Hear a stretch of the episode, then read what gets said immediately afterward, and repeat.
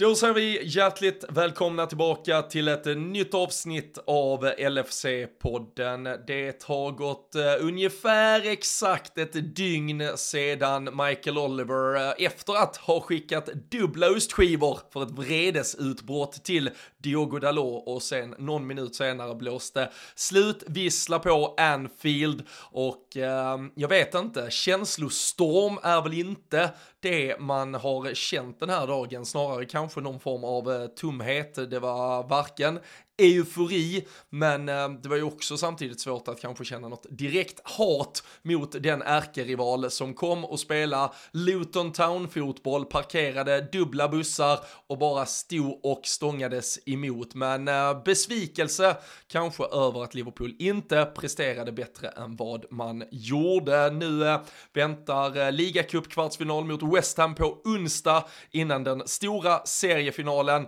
mot eh, Arsenal på lillejulafton julafton den 23 december 18.30. Mycket större än så blir det väl i stort sett inte. Och eh, vi ska som vanligt plocka ner känslorna från söndagen, blicka lite framåt på allt det som väntar och eh, precis som alltid så är det jag, Robin Bylund och eh, tillsammans med mig så har jag alltid Daniel Forsell.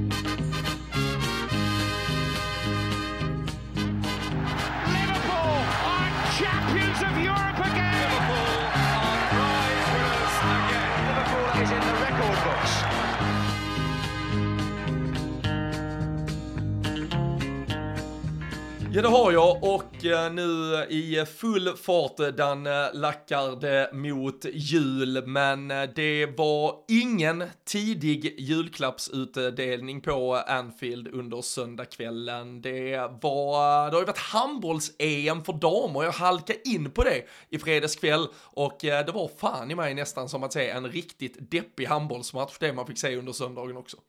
Det var väl eh, till och med så eh, att eh, det var en match precis innan eller under kanske. Jag vet att det var på någon skärm här hemma innan man... Ja men innan man fick kliva in där någon timme innan och säga att nu, nu är de andra matcherna slut. Nu får vi switcha över till att börja uppladdningen inför, inför Liverpool United. Men nej fan inga hur mycket uppladdning man än gjorde så blev det inga smällkarameller i eh, den matchen alltså. Det var... Mm, nej, det var... Eh, andra julstämningen som var var ju att vi eh, var, var snälla och delade med oss av poängen egentligen. Och nej, vi ska väl komma in lite på vad det kanske var som, som gick fel. Varför vi varför vi klädda i rött betedde oss som, som tomtar både i, i viss bemärkelse på planen men framförallt i uppdelningen av, eh, av de pinnarna som såklart egentligen skulle in på kontot. För nej, nu har vi ju verkligen laddat upp för att det ska bli eh, ja, men riktigt toppmöte i, eh, i ordets riktiga bemärkelser här när, när Arsenal kommer på besök istället. Mm. Ja, vi hade ju den enda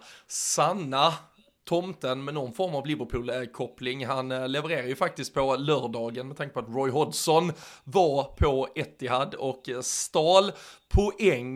Det var samtidigt ett City som var ganska givmilda, på tal om det också. Phil Fodens uh, insats, eller nersparkning som ledde till den där straffen. Det var väl den mm. mest, uh, eller minst uh, diskutabla straffen som kanske kommer utdömas på hela säsongen. Och City visar ju igen att det är någonting som fundamentalt inte helt fungerar.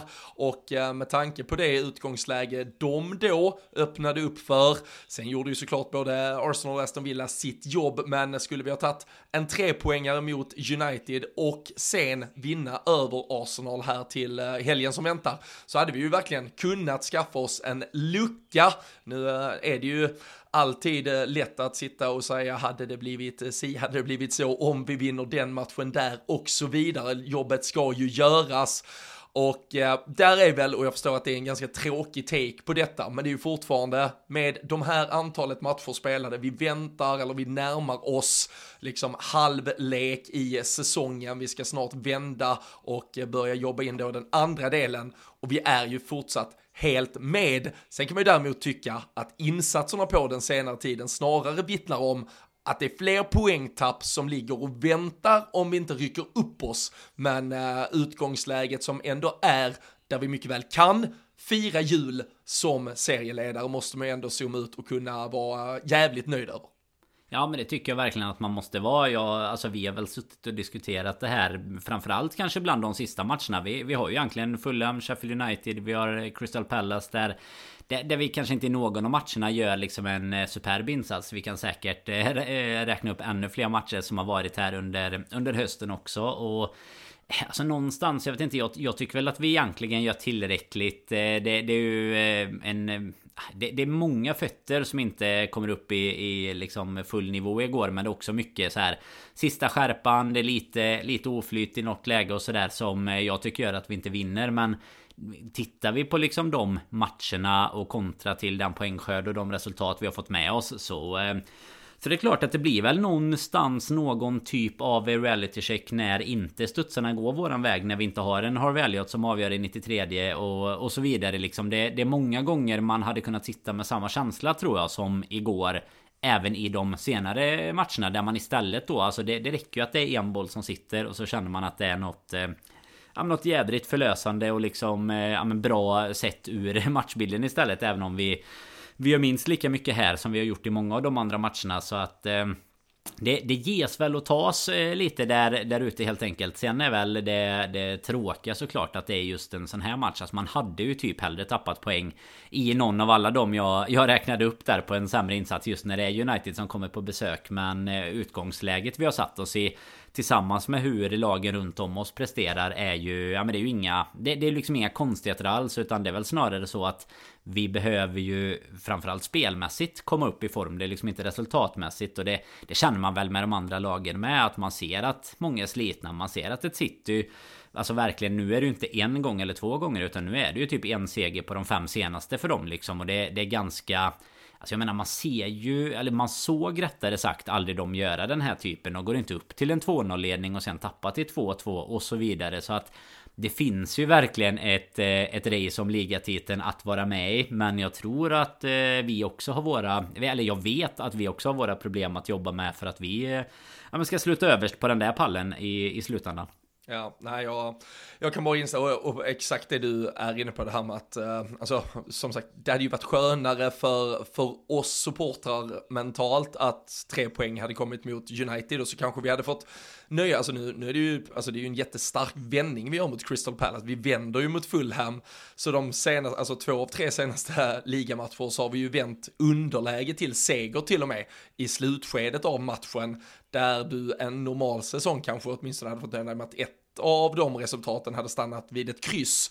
Och hade vi då nöjt oss med det eller fått nöja oss med det och så hade vi då vunnit mot United här igår istället så hade vi fortfarande stått på exakt samma poäng men då hade vi hittat mm. någon form av styrka i det ändå. Så att om Harvey Elliots det som var ett 2-1 mål hade varit ett 1-1 mål så hade vi ändå varit nöjda någonstans med att vi kom tillbaka och tar poängen mot Crystal Palace efter en dålig insats och så hade vi vunnit här. Så där, just det där vart poängen helt kommer och vart, och just med tanke på att United inte är, alltså jag är mycket mer, jag ska inte säga orolig, men alltså matchen mot Arsenal är ju på många sätt och vis på det sättet viktiga, alltså i förhållande till att det är ju sex poängs match mot, mot mm. United var det ju aldrig det. det. Det är två förlorade poäng för oss i toppen, men det är ju inga poäng som United på så sätt vinner eller kan dra ifrån oss eller tar in på oss på något sätt, medan om vi inte kommer upp i nivå mot Arsenal, Arsenal vinner, då är det ju däremot en, alltså ett resultat, direkt avgörande resultat som kommer sätta avtryck för resten av säsongen. Att du har ett kryss efter tre krampaktiga segrar. Det är väl inte helt otroligt. 10 poäng på de fyra senaste. Jag vet ibland när det är så här månadsscheman och skit som kommer ut och man gissar, ja men hur många poäng tar vi här?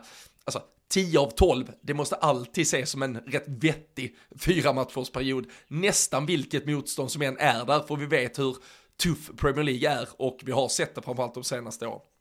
Ja men så är det ju verkligen. Och lite som vi är inne på det så Så har väl resultaten, alltså hur poängen sprids ut eh, i slutändan är ju kanske inte det viktiga utan det blir ju bara den mentala biten för en som, som supporter att man tycker att det är roligare att slå vissa lag. Men, men jag håller med dig helt där om att United är inte heller ett lag som som den här säsongen kommer vara och, eh, och liksom eh, tampas i samma titelfight. Det är ju Alltså det är ju ett högflygande Aston Villa. Sen är det ju City och, eh, och Arsenal egentligen. Så att Men det är ju mycket viktigt. Och det är mycket viktigt. Alltså, jag, jag, jag, tänker att den, den lite, jag ska inte säga den dumma support, men, men en supporter som bara går till sitt supporterhjärta. Det är ju mycket väl tänkt att, ja men hellre slå United såklart och så kan jag ta ett kryss mot Arsenal. Alltså om det nu fanns någon jävla fantasivärld där man fick bestämma sånt här. Men mm. det är ju mm. såklart mycket bättre för oss att spela kryss här och vinna mot Arsenal. Ja, om det nu är det som skulle kunna ligga i den andra vågskålen. Sen är det jävligt mycket kvar att göra för att det ska bli en vinst, men som sagt 0-0 egentligen bara för att vi, ja, så att vi bara packar in resultatet eller ger, ger det perspektiv.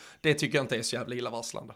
Nej men så är det ju. Och sen, det, det är ju snarare det spelmässiga som vi är inne på mm. där. Och vi, vi kom väl in på vissa situationer liksom. Men det är ju att vi, att vi... Jag tycker redan från start man känner att vi liksom inte kommer upp i nivå. Det är många, många spelare som liksom är lite halvslarviga är ju känslan. Jag tycker ändå att det är som vi pratade om mycket inför matchen. Det här med att vi, vi kommer ha mycket boll. Vi kommer, alltså det kommer synas att det är... Alltså, jag, jag kan inte komma på någon annan jämförelse. Men lite så David mot Goliat. Nu, nu tar man väl i eh, från, från tårna liksom när man ska jämföra så. Men spelmässigt på planen så är det ju ändå vi som trycker ner dem. De satsar på lite kontringar.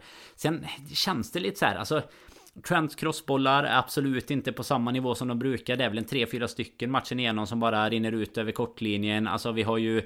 Alltså som jag kan komma på nu ett dygn senare så har vi ju ett läge på Darwin, vi har ett på Konate eh, I alla fall med helt fria nickar liksom. Det är väl något där det Gakpo i slutet också som nickar över. Alltså mm. ganska många lägen som Alltså så här, hade kunnat, alltså precis som du sa innan, ja, hade kunnat, skulle kunna, ja, så, så kan man ju alltid säga, men med lite mer skärpa så är det många lägen som att där någonting hade kunnat resultera. Jag menar, vi har ju Trent är det väl som har ett skott eh, som smiter strax utanför stolpen där Onana bara har, har gett upp eller inte har sett bollen tagit ett kliv åt eh, fel håll liksom. Sen kan man ju såklart vända på det och säga att de skapar också något läge men tycker ändå att matchbilden är relativt förväntad. Det stora problemet blir att är vi inte riktigt eh, 100% med i skärpan och ja, men kanske lite ja men liksom du vet man är det som vi har snackat så mycket om. Man är någon procent lägre än sin, sin vanliga nivå. Nej men då sitter ju inte bollarna där heller och då spelar det ju ingen roll om vi har 75% bollinnehav och står och matar krossar in i, i boxen liksom om det inte finns någon på andra sidan som, som kan förvalta dem och det, det är ju Alltså det som vi hyllade så jäkla mycket i början, augusti-september Alltså det är ju iskalla siffror på grabbarna där inne nu utöver Sala eh, Det mm. som liksom i början var ett sånt jäkla angenämt problem Huruvida någon av egentligen, ja men alla fem som var där fram Alltså både räkna in Jota och Gakpo till de som startade igår då eh, Så kände man ju att att det blir angenäma problem vem vi ska starta för alla vill hela tiden in och göra mål. Nu är vi lite i, ja men lite andra änden av den skalan.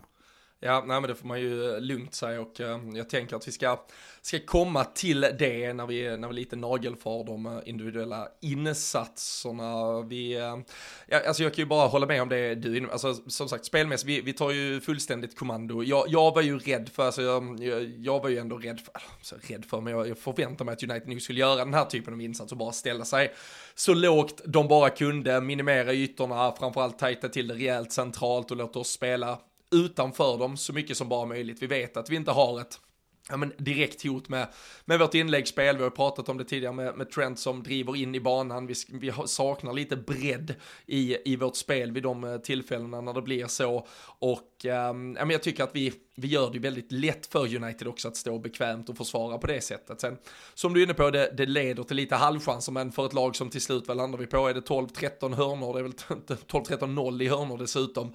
Det, det blir ju aldrig tillräckligt farligt och att det kanske någonstans finns en plan B för hur vi ska angripa vissa av de ändå anfallsmöjligheter som ges. Det, det kan jag väl tycka var var li, det kändes som att eh, när United hade rätt ut, alltså jag tror det har gått fyra minuter när, då, när liksom vi har vår tredje hörna och man känner att United är rätt bekväma med att försvara detta nu. De, de kommer gärna se oss få fler hörnor och att vi inte riktigt laborerar med andra lösningar på det, det, det tycker jag är lite märkligt. Och sen, sen är det ju som sagt det som frustrerande lite där är ju alltså Trents uh, skott som smiter precis utanför. Onana behöver ju inte ingripa. Vi har Joe Gomez som kommer på ett, uh, ja men inte överlapp, det blir ju nästan att han kommer på insidan om Salah och får den med sig ja, i den inre korridoren och, och smiter, eller får ett skott som smiter precis utanför på första stolpen istället. Uh, hade ju uh, sidospår, men varit fantastiskt som Joe Gomez till slut fick göra sitt första Liverpool-mål.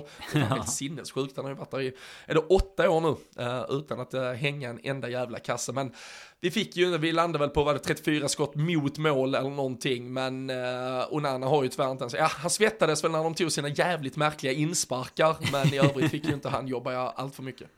Nej det kändes som att det var, det var som upplagt för att de skulle göra en helt okej match försvarsmässigt Och sen hade det varit någon av hans vändningar där bak som hade lett till eh, Som hade lett till ett baklängesmål istället Sett ur deras ögon då. För, eh, för våran del känner man väl sällan att man får det till skänks liksom. Men, men lite Det kändes verkligen som det är eh, Det som Graham Potter ville jobba så jäkla mycket med i, Först i ett Brighton och som till slut fick Fick liksom fas på det Men även i ett Chelsea där Där det, där det krävdes ganska många baklängesmål innan det mm, satte riktigt liksom men nej det är väl egentligen inget läge. Alltså det som som jag kommer på spontant som jag tycker är allra farligast Det är ju egentligen att alltså, det är ju ett par decimeter för Trent att bollen ja. sitter ja, i, i mål istället. Men där är han ju inte Och där är han ju inte ens som du säger Där har han ju liksom klivit åt fel håll redan på, på skottet. Så där skulle han ju inte varit nära om den hade gått på rätt sida rätt sida stolpen egentligen. Och annars är det ju egentligen inget ingen gång vi riktigt utmanar honom utan där är det ju verkligen alltså rakt på eller det är så här man kan tippa den lite vid sidan och sådär. Så eh, nej absolut eh,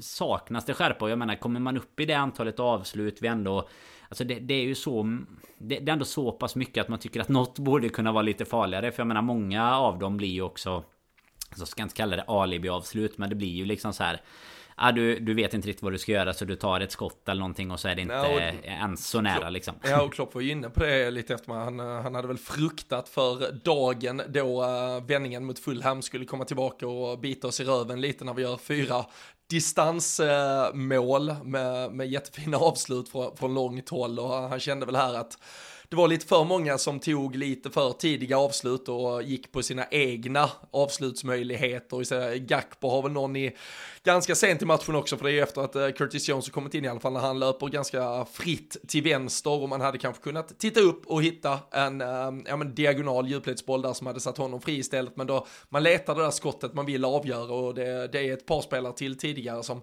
letar det lite enklare alternativet där vi kanske normalt sett när vi är som bäst i alla fall har den där kylan att hålla inne det skottet, hitta en cutback eller hitta djupledsbollen och eh, sätta oss eh, i ett ännu bättre läge istället. Det var som du är inne på lite, lite, lite framstressade avslut som inte alla gånger var de bästa. Men eh, i den där offensiven så eh, tycker jag att man börjar också eh, se eller höra den kritik du var lite inne på, till och med Mohamed Salah får sin beskärda del. Jag såg någonting, de senaste sju matcherna så har väl Salah ändå två plus fem, så han har ju sju poäng på sju matcher och som vanligt så får han ändå en hel del skit medan övriga där, om vi tar Gakpo, Luis Diaz och Darwin Nunes som är de som är tillgängliga det var väl typ vars en assist. Cody Gakpo har väl två mål i uh, är det Europa League-matchen mot uh, Lask, uh, om jag inte minns helt fel. Men, men annars har de inte varit bidragande till väldigt mycket.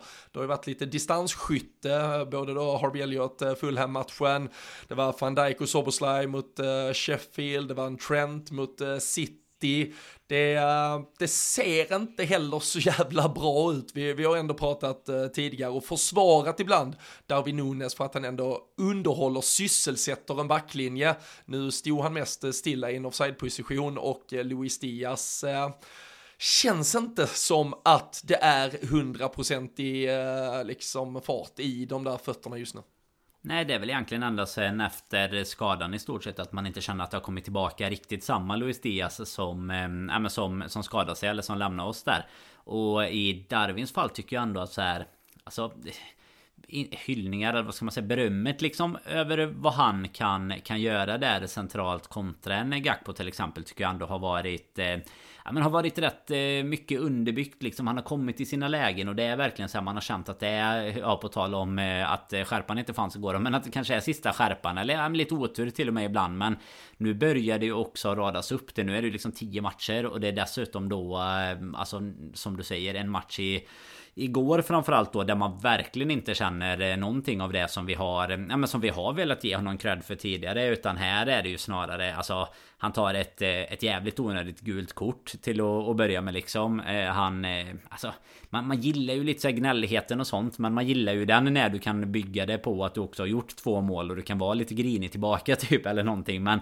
när det blir liksom så här att du, du står offside i vissa lägen där du känner att vad fan han har ju sin speed. Han behöver ju absolut inte stå offside när det kommer någon lång boll. Och sen då lite som du är inne på att det inte ser så jäkla bra ut i Alltså just om man tar det isolerat igår nu då Alltså i avslutslägen i Kanske positionsspel vart det är. Nu vet jag inte om den där nicken som jag var inne på att snacka lite om innan Om han egentligen vill sätta någon annan i läge. Jag kommer inte ihåg vem det är som kommer rusande där Om han tycker att att det ser ut som att de kommer vara ännu friare. Men det är ju en nick som han i alla fall alltså, borde sätta till att börja med på mål. Men alltså i andra läget också i mål egentligen För när du är anfallare. Och man ska inte alltid ta upp det. Man kan jämföra med, med en Anthony till exempel som får extremt mycket kritik i United. Men det är ju liksom så här, ska du ändå väga till vilken dignitet av värvning det ändå ska vara sett till prislapp och sådär. Så, äh, men så måste vi ju kunna kräva mer mål också nu snart. Alltså känner man att att du hela tiden är på plats, att du hela tiden är där. Ja men då känner man ju också att då kommer det att komma. Men nu börjar det bli lite för mycket.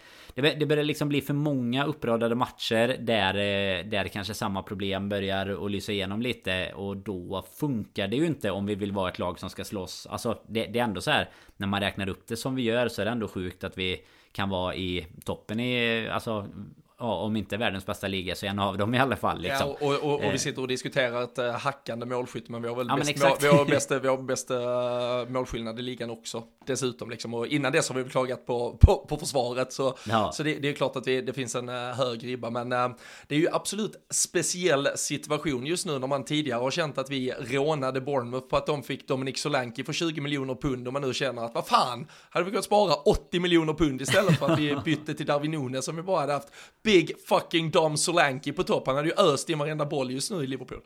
Ja, han är otrolig just nu. Det är ju... Eh, man förbannad igen. Ja men exakt, det, det, är oftast, det är oftast där man hamnar. Nej men han har ju presterat otroligt bra. Jag menar går du tillbaka på till just Bournemouth. Det är ju senast som, som Darwin gjorde mål i, i Liverpool-tröjan. Det är ju fan första november och nu sitter vi här och så är det julafton om om mindre än en vecka liksom och då har han ändå Alltså då har han ändå spelat det mesta. Det är väl Sheffield som han spelar lite mindre och så givetvis lite Europa League Att det är kortare insatser då. Men inte ens där har det ju har det ju funkat eh, för honom nu det sista. Så att eh, nej det finns väl en eh, poäng i det. Det kanske blir ett det, det blir en sån här klassiker där man säljer för en mindre peng och så ska vi sen tillbaka och göra en Chelsea eller United och värva tillbaka för 120 miljoner. Sen när det väl är dags för Solanke och ja, men ta över efter Harry Kane i, i landslaget också. Ja, ja men exakt. Ehm, två veckor till ett eh, transferfönster öppnar och vi får väl se om eh, Liverpool kliver ut på den där eh, marknaden. Det känns ju som att ja, men pendeln har väl svängt eller slagit runt och mellan alla delar på planen egentligen inför säsongen eller när vi väl startade den så kände man kanske alltså en en mittfältare till en defensiv mittfältare till, det är kanske det vi behöver ändå. Och sen med Matips skada, då var det att fokus kanske är en back ändå. Och sen nu med tanke på Jottas eh, ändå eh, fortsatta skadeproblematik och historik som finns där, att det ser ganska blött ut på krutfronten på många av dem och en Mohamed Salah som ska på Afrikanska mästerskapen om ett par veckor så kanske man känner att det är en anfallare som ska in. Det är fan, det är fan alltid något. Det är inte lätt att skriva önskelista till eh, tomten utan utan eh, man vill ha eh, någonting nytt var fjärde match ungefär beroende på vilken typ av eh, approach Liverpool har till de matcherna. Ja, och var det i, i början där när vi skulle jobba mycket med, med Trent eh, inverterat så var det ju det här att man vill ha typ en, en vänster mittback liksom. Nu tycker jag ju att, alltså tar vi i 4-3-3 uppställningen där Simikas utgår från vänster tycker jag han gör en, en riktigt bra match igår. Sen eh, var det lite som vi skämtsamt skrev direkt efter matchen där typ att det är väl också Det säger ju någonting om resterande lag när man liksom sitter och tycker att man ska hylla, hylla Simikas som eh, kanske en av de bättre gubbarna på, på fötterna igår och liksom i försvarsspelet också. Men sen är det ju Alltså skulle jag sätta, sätta den nu så skulle jag ändå vidhålla det man har sagt under hösten att det är ju en sexa. Nu är ju McAllister borta, ändå får starta och det är ju fortfarande den positionen en som jag känner, alltså han är ju inte heller invärvad för att vara någon, någon stöttespelare Även om det såklart är, är konstigt att värva någon i den åldern bara för att, att hålla honom i truppen kanske. Det var väl eh, kanske mer eh, panik eller behovsvärvning för att bara fylla siffrorna än, än någonting annat. Tycker ändå han gör en Alltså helt okej, okay, habil insats igår men det är ungefär samma problematik som det, som det brukar Att det kanske är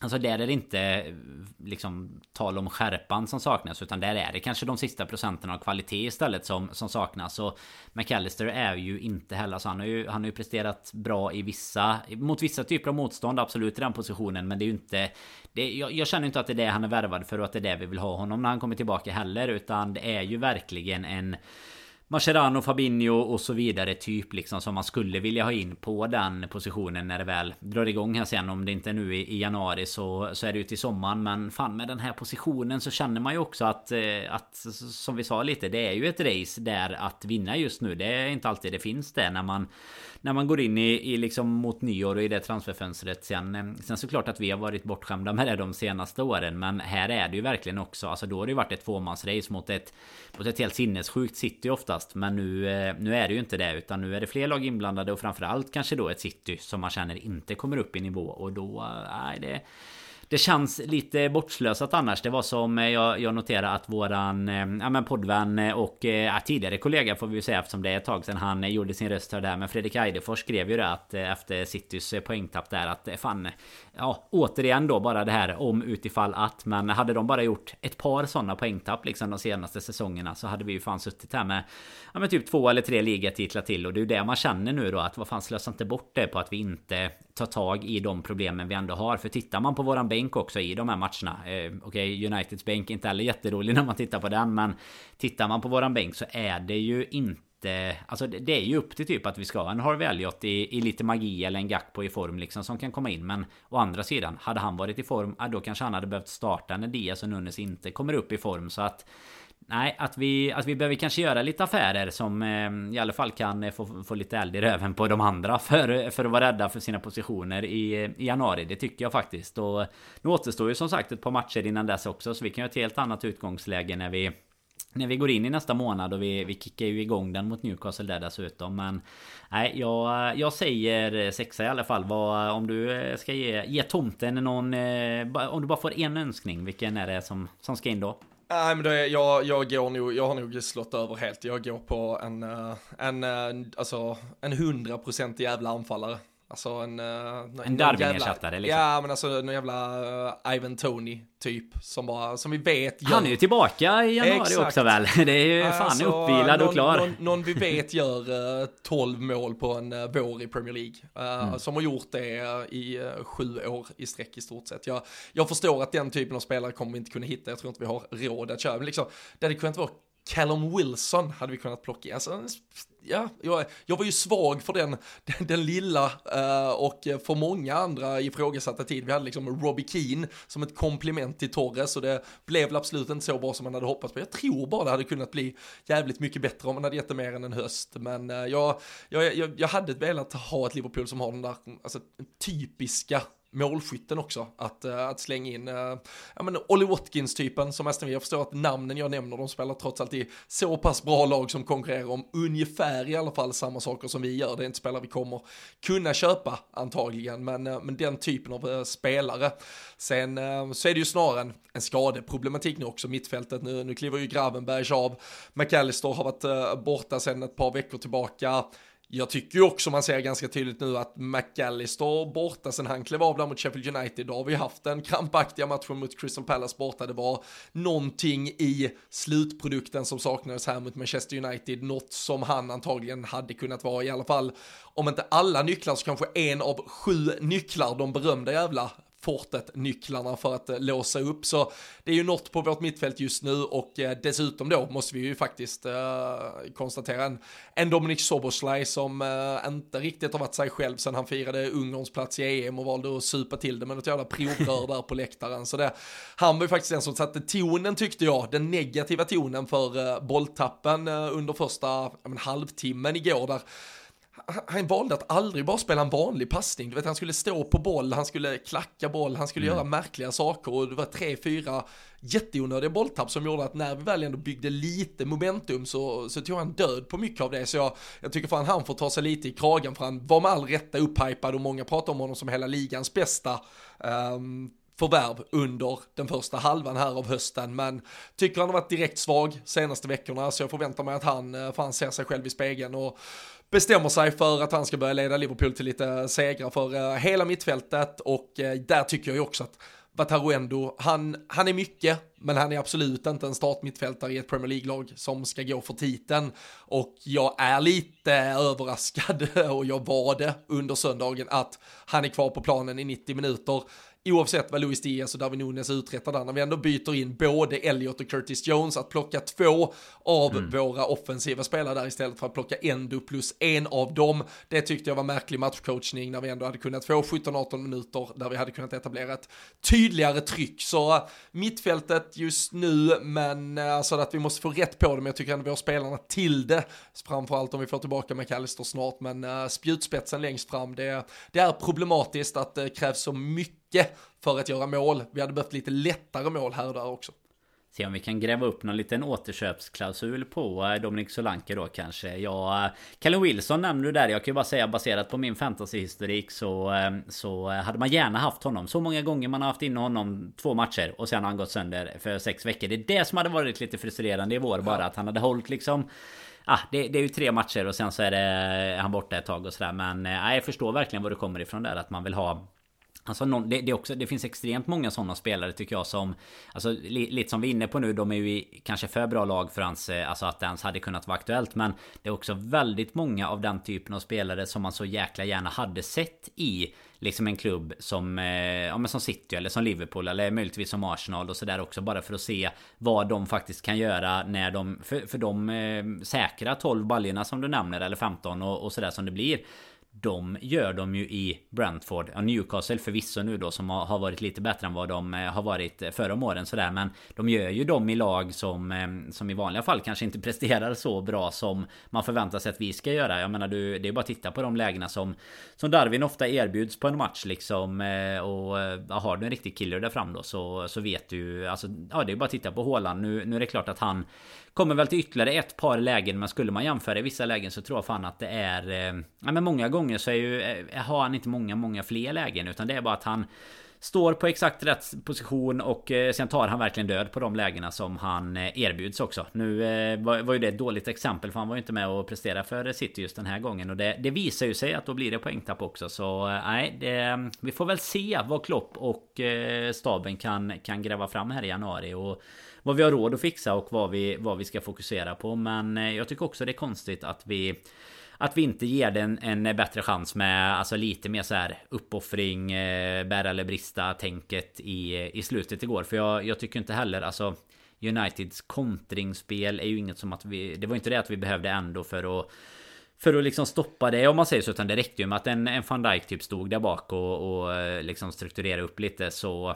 så Så räckte det ganska gott tycker jag så att det, det känns som att det blev lite fegt också att vi inte vågade trycka på Riktigt riktigt för för det här sista för att få in den sista bollen mm. Nej och sen, eh, sen tycker jag ju nu att Med tanke på hur eh, det, det är så uppenbart att eh, Trent Alexander-Arnold har mentalt ställt om i sitt huvud att han är mittfältare numera. Han är inte högerback. Ehm, jag tycker alltså defensivt gör han ju kanske en av sina bästa matcher. Han uh, är ju, alltså hans tå när Garnacho är igenom är väl det som hindrar ett uh, mer eller mindre givet mål för Manchester United och han Ja, men jag tycker att han, han många stunder har, har varit ganska bra i, i det defensiva, men jag tycker däremot att hans offensiv just som högerback blir, uh, har blivit väldigt begränsad med tanke på att han Alltså, han erbjuder fortfarande ett offensivt alternativ, men inte som, som högerback och som, om man säger, eh, samarbetspartner till Mohamed Salah på den där kanten, utan han går in centralt och uträttar något helt annat. Jag förstår att det är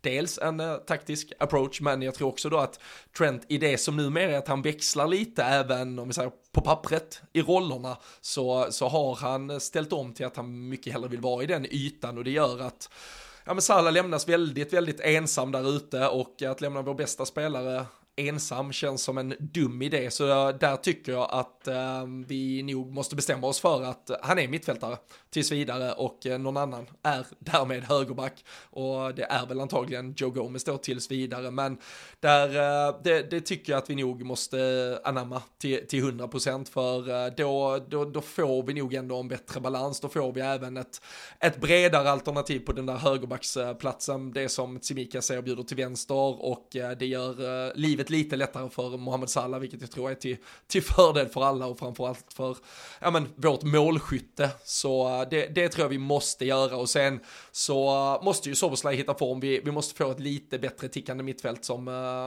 ja, sätter lite mer fart, trär in lite farligare bollar. Men vi måste ju såklart också lyfta oss i, i avslutningslägena. Så det, alltså det är ju ganska angenäma problem när vi sitter och ändå ser otroligt mycket förbättringsmöjligheter när vi är mitt i en toppstrid. Man hade mycket väl kunnat vara mitt i en toppstrid på lika många ungefär poäng som de närmsta konkurrenterna och känt att man maxpresterar. Eh, och det är väl på gott och ont, alltså maxprestation hade väl kanske betytt en större tro på att vi fortsätter maxprestera och fortsätter vinna fotbollsmatcher framåt.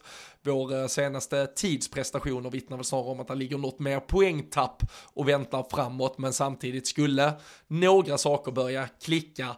Är McAllister väldigt snart tillbaka? Är Diogo Jota väldigt snart tillbaka? Ja, men då börjar det plötsligt ljusna upp istället och då har ju vi möjlighet att bli bättre. För jag tycker, även om Liverpool inte har varit fenomenala på något sätt senare tid, så är det ju heller inget lag vi har mött som har liksom spelat ut oss. Det är inte så att vi kommer att stjäl poäng, så det är inte heller att vi är i direkt fara så mycket att förlora en massa fotbollsmatcher. Så sådär. där finns ju ändå ett fundament att bygga på, men det saknas spetsegenskaper just nu. Ja, och framförallt i den matchen som vi, som vi fokuserade på här idag mot eh, United så är det ju inte så att eh, att vi känner att det är liksom två, alltså, alltså det är en 50-50 match utan den stora besvikelsen ligger ju snarare i att vi inte tog, eh, ja, men tog tillvara på i vilken form och vilken, vilken fas de är i liksom hela sin ja, men, återuppbyggnad ska man väl knappt kalla det längre för nu, nu har den pågått länge nog liksom. Men Ah, alltså att vi ändå spelar och är så pass överlägsna och inte kan, eh, kan trycka dit bollen. Att vi saknar det där sista lilla. Det är ju inte det att vi känner att de kommer dit och, och presterar som du säger. Eller visar att, att, vi inte, att vi inte kan spela fotboll typ. Utan där, där känner man sig väl ganska trygg. Utan problemet ligger väl snarare i, i mångt och mycket att vi Ja men att vi till viss del, alltså ofokuserade är också egentligen fel ord Men det, det var ju det man känner med en Soboslaj typ där det, det är lite för hårda passningar. Det känns också Du var inne lite kort på det innan Alltså det här med att han kanske inte kommer in riktigt i matchen Och då vill han nästan göra Då vill han ta de här svårare grejerna istället för att tänka typ Den, den här klassiska som du säkert säger nere till grabbarna liksom att så här Nej men ta då tre enkla passningar till van Dijk liksom i backlinjen istället. Bara känn att du kommer in i matchen igen. Och så tar du det därifrån. Det var, jag vet att Trent hade någon sån period också när man kritiserade honom som mest nästan. Där han... Där det hela tiden kändes som att han ville liksom göra något... Då ville... Så fort det gick dåligt vill man bara göra mer. Alltså då vill man bara dominera med någonting sen och så går det bara...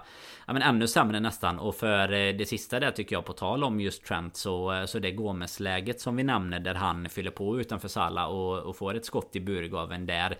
Där är ju ett klassiskt typ av exempel så vi hade velat att Trent Exakt. jobbade i första halvlek. Alltså att han kommer på de överlappningarna. Nej men då kommer han istället in centralt, parkerar kanske lite en bit utanför straffområdet och ja, vill diktera spelet, vilket ju absolut inte är fel med de fötterna han har. Men vi vill ju också att han ska komma till de avslutslägena och där, eh, det tror jag också att du är rätt inne på det. Alltså han har mentalt ställt in sig på att han vill hitta, alltså får han inte spela mittfältare så vill han hitta den positionen som inverterad ytterback så, så mycket som möjligt och då tror jag inte heller att vi hade förlorat på att göra så som du bollade upp här förra veckan att vi hade startat honom. Lätt att säga efterhand såklart, men alltså att vi hade startat honom i nummer 6 positionen och så Joe Gomez på, på högerbacken. Vi, vi får väl se hur det blir nu mot eh, Arsenal istället det är alltid lätt att i efterhand säga vi skulle gjort som Robin sa. Det, ja, det brukar, exakt. Det, det, brukar, det. det brukar vara rätt att, att göra. Skulle bara gjort för mig. Nej, men det, det som blir, om man tittar följdeffekterna, blir ju ofta eftersom Trent kommer in från sin högerbacksposition och kliver in centralt, då trycker han ju ändå lite åt vänster och då kommer han ju nästan upp i den ytan där Gravenberg ska vara. Och Gravenberg, det, han, gör ju, han uträttar ju ingenting, eh, liksom, det är ju på gränsen till att han nuddar bollen den här matchen. Och därmed så blir det ju ett överflöd centralt till vänster där vi ändå inte vill spela så jävla mycket fotboll för vi vet att vi är som bäst på, på den där högersidan egentligen, där vi ändå har kvar Trent, dit Soboslaj rör sig, där Mohamed Salah utgår ifrån. Så det blir lite som att vi trycker massa spelare till vänster fast att vi ändå inte vill spela fotboll där. Och så saknar vi den där högerbacken. Så ja, det, det tycker jag att eh, Klopp måste lite få ordning på. Jag tror han måste bestämma sig och eh, jag tror i alla fall att eh, det bästa alternativet är att Trent Alexander-Arnold framåt, mer ofta än sällan i alla fall, är inom mitt fält mittfältare redan när vi sparkar igång matchen istället för att vi ska justera till det de sista 20-25 minuterna. Jag, jag, tycker lika bra vi kan ge han det förtroendet. Och uh, sen om man, man ibland vill balansera det med att ändå ha ändå framför honom som vi hade då stundtals här i United-matchen, fine, absolut, men det bör ju finnas massvis med matcher där vi kan ha två då klart mycket mer offensiva alternativ framför honom eh, på samma sätt som vi utgick från McAllister defensivt eh, under början av säsongen. Och där McAllister kanske, nu, nu fick han väl inte riktigt saker och ting att stämma mot Sheffield, men där var han ju på eh, liksom upptryckt lite mer i banan och det, det är väl där han helst vill vara, så det handlar väl också om att ge honom lite kontinuitet i en mer offensiv utgångsposition och se vad det kan leda till. Så, så får vi se, men eh, innan Arsenal-matchen på lördag och eh, vi tänker väl att vi kanske tar någon mindre sittning typ på fredag, fredag morgon eller någonting så man får sig en liten skjuts in i julhelgen helgen där vi tittar mer på den matchen. Men onsdag kväll så väntar eh, West Ham hemma i ligacupen. Det är ett eh, slutspelsträd, vi är framme i kvartsfinaler, vi har Everton mot Fulham, vi har Chelsea mot Newcastle och så har vi Port Vale mot Middlesbrough. Det är ju en eh, tävling, Danne, som är uh, there for the taking, så att säga. Vi har varit i många ligacupfinaler senaste åren. Wembley hägrar igen. Det är ju ett av Newcastle och Chelsea som ryker här. Eh, Everton skulle kunna vara en potentiell final framåt, men första hindret det är West Ham då och eh, de eh, sprudlade mot Wolves hemma i helgen, vann med 3-0. Där finns ju fan mycket offensiv kvalitet som levererar i alla fall, så frågan är väl, är det A-laget med tanke på schemat som väntar? Är det mer eller mindre bästa elva som ska ut på onsdag eller är det stor rotation som väntar? Ja men den är ju som du är inne på, den är ju ganska svår nu med tanke på schemat som väntar. Det är tätt eh, matchande här med både, både 23 och 26 i viktiga matcher i Premier League. Men jag tycker ju när man närmar sig de här omgångarna i, i kupperna att det är... Eh, nej men att det är viktigt att ta det på allvar också nu när vi ändå närmar oss. Så jag skulle ju säga att alltså en Ja men en möjligtvis eh, någon liten rotation på vissa spelare som, som kanske inte... Eh, alltså där man fysiskt märker att de inte kommer att klara av att spela liksom eh, alla de här tre matcherna nu kommande, kommande vecka egentligen. Det blir väl sex dagar blir det ju. 20 till 26 ja. Det är matten. Matten är med mig idag så det, det är gött. Men nej jag, jag tror också att West Ham kommer ju komma med, med bästa möjliga lag med tanke på hur hur stort det är för, eh, för de lagen som ligger precis under toppen kanske att, eh, att kunna kämpa om en, eh, ja, men om en eh, kuppseger helt enkelt. Och jag vill ju gärna att vi ska åka till London igen i februari också för den delen. Så egoistiskt sett så vill jag också ha en bra elva. Men jag vet inte, vad känner du att det är någon som du skulle rotera ut? Alltså jag, jag känner ju så här typ att sätta in en Kwanza istället för en Konate eller liksom Alltså du vet den typen av förändringar där du ändå känner att det skulle kunna vara lite like for like Men jag skulle inte vilja se en Europa League 11 i, i kvartsfinalen här.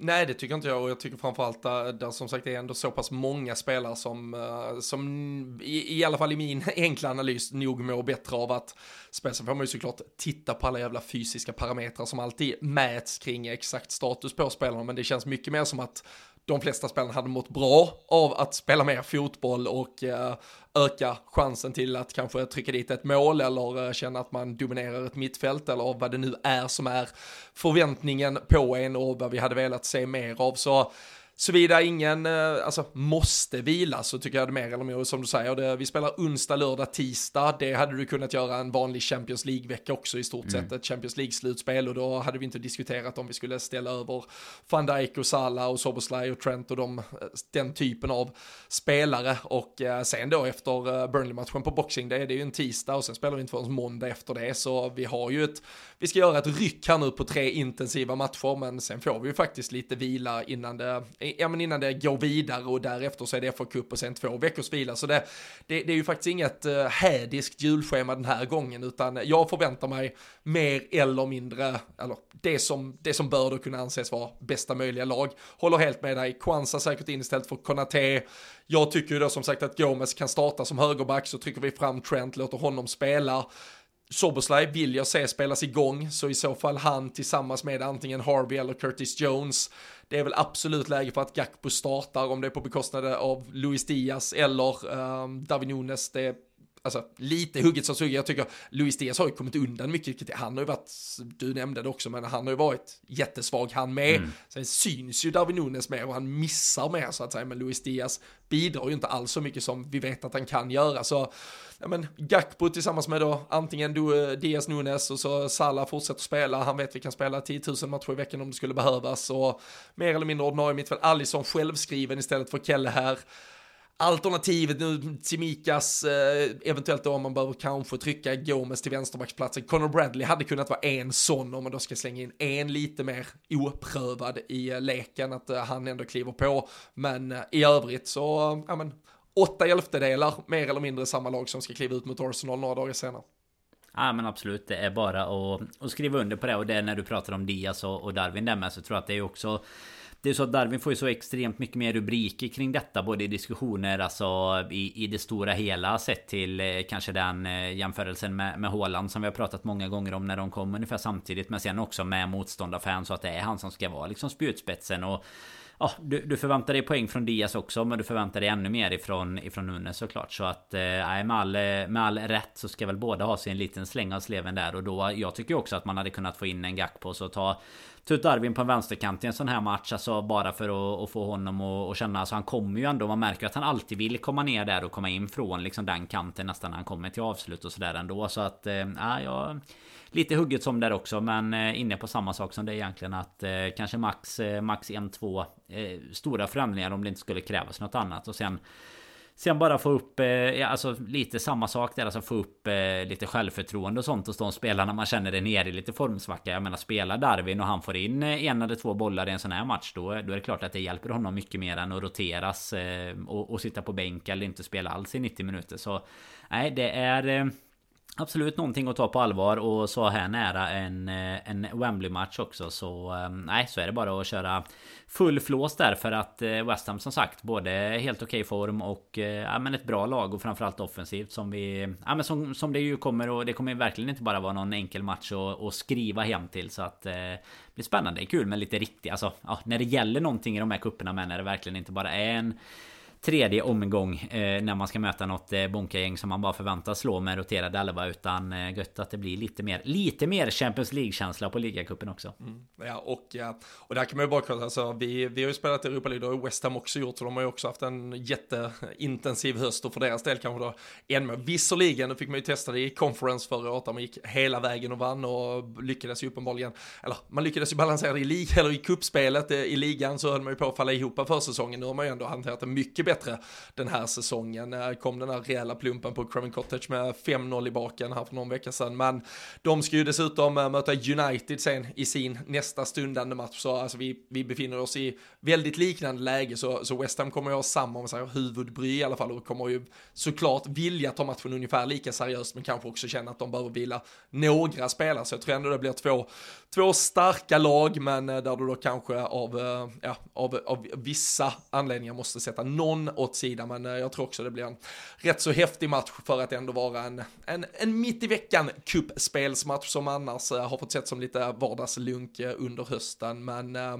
vi eh, laddar upp för den. Jag var bara tvungen snabbt att kolla lite statistik. Luis Diaz har tre mål, inga assist den här säsongen i, i ligaspelet. Just om man, du säger Nunes och så hittar man alla jävla anfallare och jämför honom med, jämför då Luis Diaz med en jävla massa yttrar den, den här mm. säsongen så ser inte det så jävla sexigt ut heller kan jag säga. Så um, fan, läge för han också att steppa upp. Uh, något som inte behöver steppa upp mer än vad det redan gör. Det är LFC-podden Danne. För uh, fan vad vi, vi bara öser på och vi, uh, vi tar ett uppsnack i slutet av veckan. Eh, ni har nästan vårt ord på det i alla fall. Vi ska, ska få ihop lite jullogistik men jag tror fan vi löser någonting eh, kul inför Arsenal i alla fall. Så kanske vi paketerar då Arsenal och lite Boxing Day-fotboll i något uppsnack i slutet av veckan och så eh, kliver vi in i mellandagarna sen och tar ner det som har varit seriefinal och lite annat. Ja men det låter helt perfekt. Vi kan bara ta en litet eh, innan vi... Nu har vi hållit på med mm, en, en halvlek och lite stopptid här men vi kan ta en liten snabb eh, nedsänkning bara i julruschen med. Det är ju en av fyra omgångar spelade. Vi har eh, alltså absoluta poddbekantningar får vi ju säga för det är en som varit med på ja, men mycket träffar och alla våra podden away och sådär. Det är Johan Hedlund som ligger i topp med eh, ja, men det som vi har snackat om här egentligen. Trent 2.0 är hans, eh, hans alias så att det är ju eh, ja, men ett gott tecken på att Trent ska upp på det här mittfältet som du pratar om. Och Samlat ihop 80 poäng i första omgången här med dessutom eh, mer än 20 pinnar på bänken. Så att eh, tuff julrush för alla. Utnyttja era chip här. Eh, ja, utnyttja allt ni har helt enkelt här för att, för att jaga. Så det är kul att det är igång och så som du säger tar vi ju... Eh, ja men går vi bara rätt in i de här eh, matcherna här nu. Det är ju... Nej, vi, det, det kan vi lova. Vad sa vi? Fredag och så har vi ju... Match både lördag och tisdag, tisdag där ja. ja och så kommer exakt. vi tillbaka torsdag kanske, onsdag, torsdag ja. där efter helt, det eller något sånt. Helt perfekt inför ja. lite smällkarameller hoppas vi vi kan bjuda på där eh, efter de här matcherna då. Jajamensan, det gör vi. Uh, tipstävlingar, det hittar ni alltid på patreon.com slash LFC-podden. Ingen som hade 0-0 mot United, nej, svagt. Jag, jag sa ju det, United kommer att parkera bussen, vi får svårt att bryta ner det. Jag var rädd för alla de här jävla 5-0 och 6-0 och 7-0 och folk hade druckit något uh, hybris fram. Du har väl tagit bort avsnittet nu i alla fall från förra veckan hoppas jag. Det, det är ingen som har jinxat någonting i alla fall, det, det kan vi skriva. nej, exakt. Men uh, mot Arsenal på lördag så är tipstävlingen tillbaka så eh, in på patreon.com slash LFC-podden om ni vill eh, tipstävla till er och vinna era egna julklappar denna jul. Det rekommenderar vi starkt och Eh, har man inte redan laddat hem Sportscom, då tycker jag också man ska göra det. Det är ju radioappen som eh, håller er uppdaterade på alla Premier League-matcher, alltid var ni än befinner er. Det är mycket som ska eh, ja, men, tas tag i den här eh, veckan och eh, sen vad gäller alla julhelger, nyårshelger som väntar så ska man fara och flänga överallt. Man kanske inte hinner bänka sig för varenda Premier League-match. Då kan man lyssna på några när man måste springa sina ärenden, transportera sig långväga till någon släkting eller vart man nu än är, man kanske tar den berömda promenaden för att köpa tidningen där på lördag när det är Wolverhampton-Chelsea vet du på julafton Danne. Då kan man ju dunka in lurarna, lyssna på Sportscom. Eh, ni laddar hem det, det är bara att söka upp Sportscom i App Store eller Google Play. Ni eh, tar hem appen och reggar ett konto så använder ni koden med stora bokstäver. Den gäller fram till årsskiftet, så nu är det hög tid. LFC-podden skriver ni in och så har ni en månad helt gratis som ni kan prova detta och det hinner man ju fan med fyra, fem omgångar känns det som. Det är ju full rulle på den engelska bollen. Så eh, Sportscom, eh, laddade ladda hem den, prova det. Vi är tacksamma för att Sportscom är med och möjliggör LFC-podden. Men eh, vi eh, tackar för att ni är med oss. Vi hinner höras igen innan jul, så vi håller lite på de önskningarna, men eh, vi eh, hoppas att Liverpool löser avancemang mot West Ham på onsdag och så hörs vi efter det och ni där hemma, ni tar hand om er så hörs vi snart igen.